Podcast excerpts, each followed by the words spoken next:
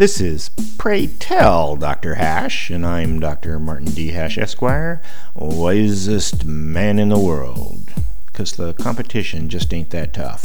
And these are things I wish someone had told me. Today's topic usurious charities.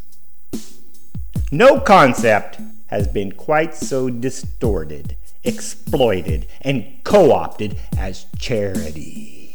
Wrapped up as it is in religion, morals, paternalism, indoctrination, shunning, guilt, and sympathy.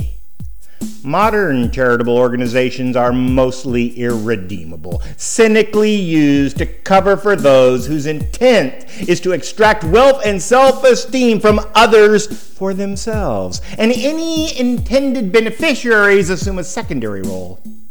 There is no justification that allows 90% of donated funds to go into overhead. Whatever scheme is being proposed or defended is de facto dishonest.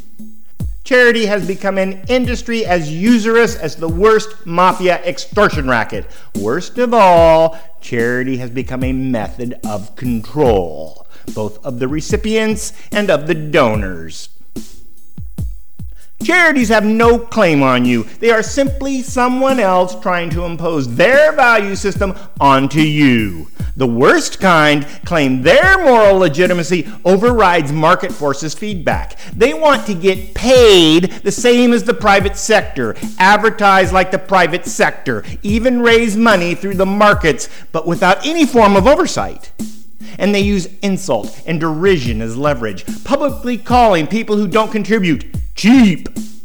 Hey, person of suspect motives, I respect you if you volunteer for your cause, but if you're under the false impression that what you do is important to anyone else but yourself, then that's all hubris on your part.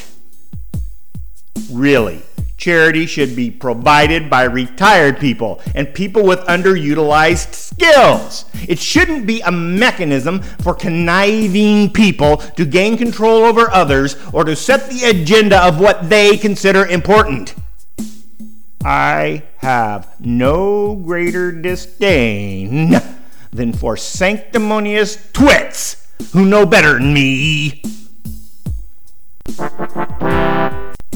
For more, see my website at martinhash.com.